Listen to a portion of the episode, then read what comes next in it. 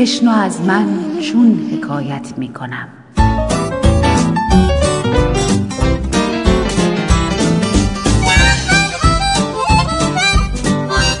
حکایاتی به قلم سمیه خطیب زاده با روایت بهناز بستاندوست.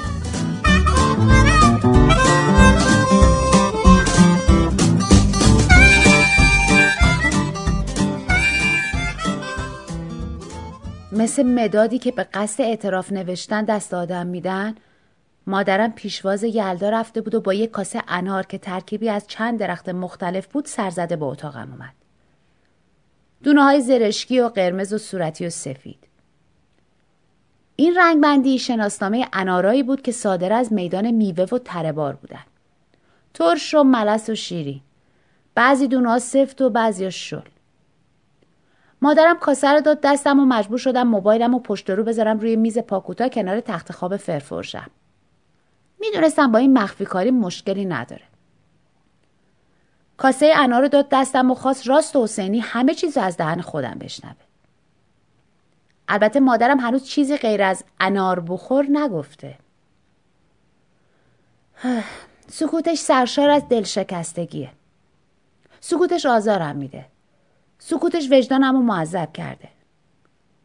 کاسه انار بلوره. صدای 2 تا پیغام موبایل سکوت رو میشکنه. فرق قاشق چایخوری و مرباخوری رو نمیدونم. قاشق کوچیک و استیله.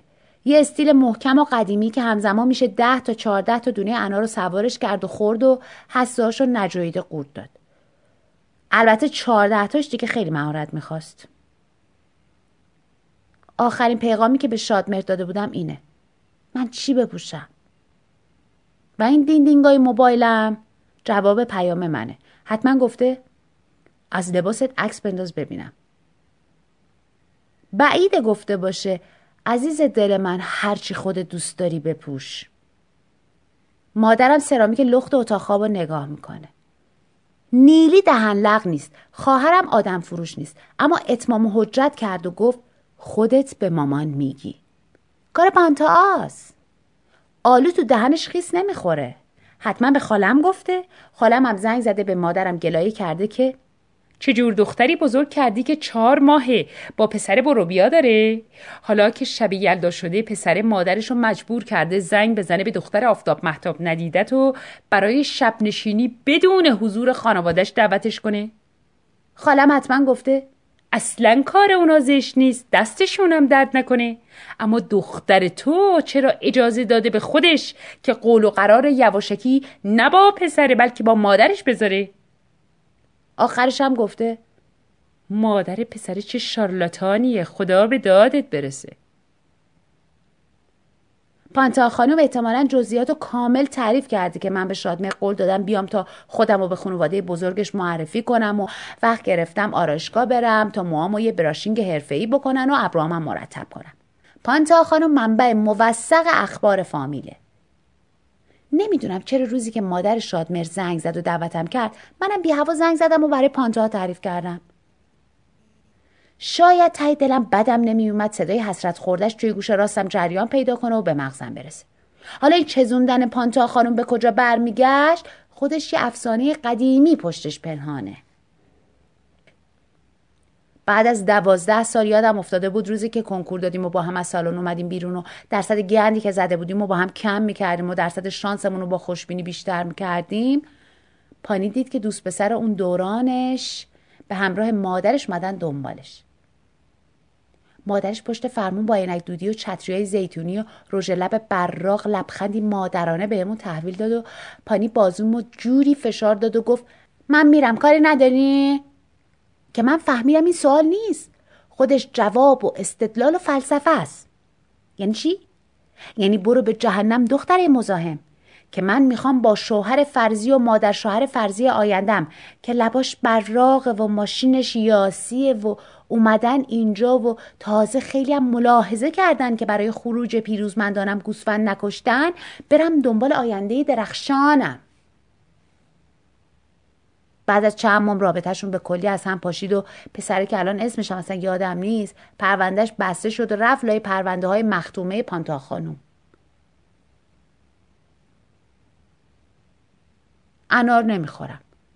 دلم میخواد کاسه انار رو بذارم کنار و مثل فیلمای آمریکایی دست مادرم رو بگیرم و بگم مامی listen to me. بعد مادرم بگه honey I understand you.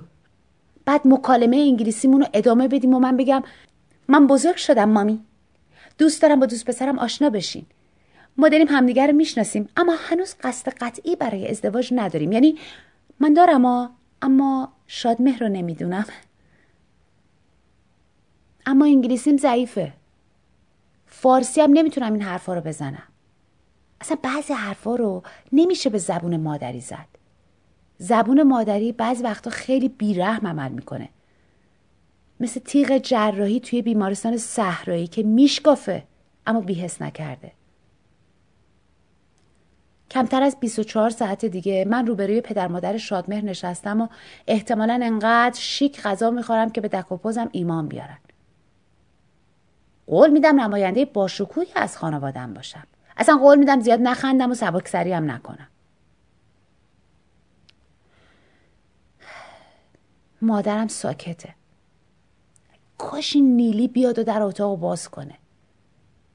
سخت تنهایی بگم من فردا شب که شب یلدام هست شامخونه دوست پسرم دعوتم، شما اینجا بمونین با حوزتون و کدو حلوایی پخته بخورین و فکر کنین هالووین اختصاصی برگزار کردین. اقرار به خودخواسته تنها گذاشتنشون سخته. آرپیرا کردن و از زیر نگاه سنگین پدر و مادرم به قصد خونه یه مش آدم هفت پشت غریبه عبور کردن یه ماجرای پیچیده خودخواهانه است. مادرم هم انار آورده تا گذرگاه هم صعب العبور بشه. صدای تلویزیونی میاد که به قصد شنود اتاق من بی صدا شده. قفل موبایلم رو باز میکنم تا خوش رنگ ترین رژ لبی رو که دیدم و زیرش نوشتن به نظرتون رنگش چطوره رو نشون مادرم بدم تا سر حرف رو باز کنم و بگم اگه به من میاد فردا شب این رنگی به لب لوچم بمالم تا همه سخت و آسون بشه و رشته صحبت رو دست بگیرم و از خاندان شادمهر بگم. 7 پیام از شادمهر دارم. نوشته حتما کت دامن بپوشی یا یقش کیپ باشه، تو قدت کوتاست شلوار بپوشی بته‌کل میشی، بری اینا هر کدوم یه تیکه میندازن، اصلا عکس کت دامن تو بفرست ببینم.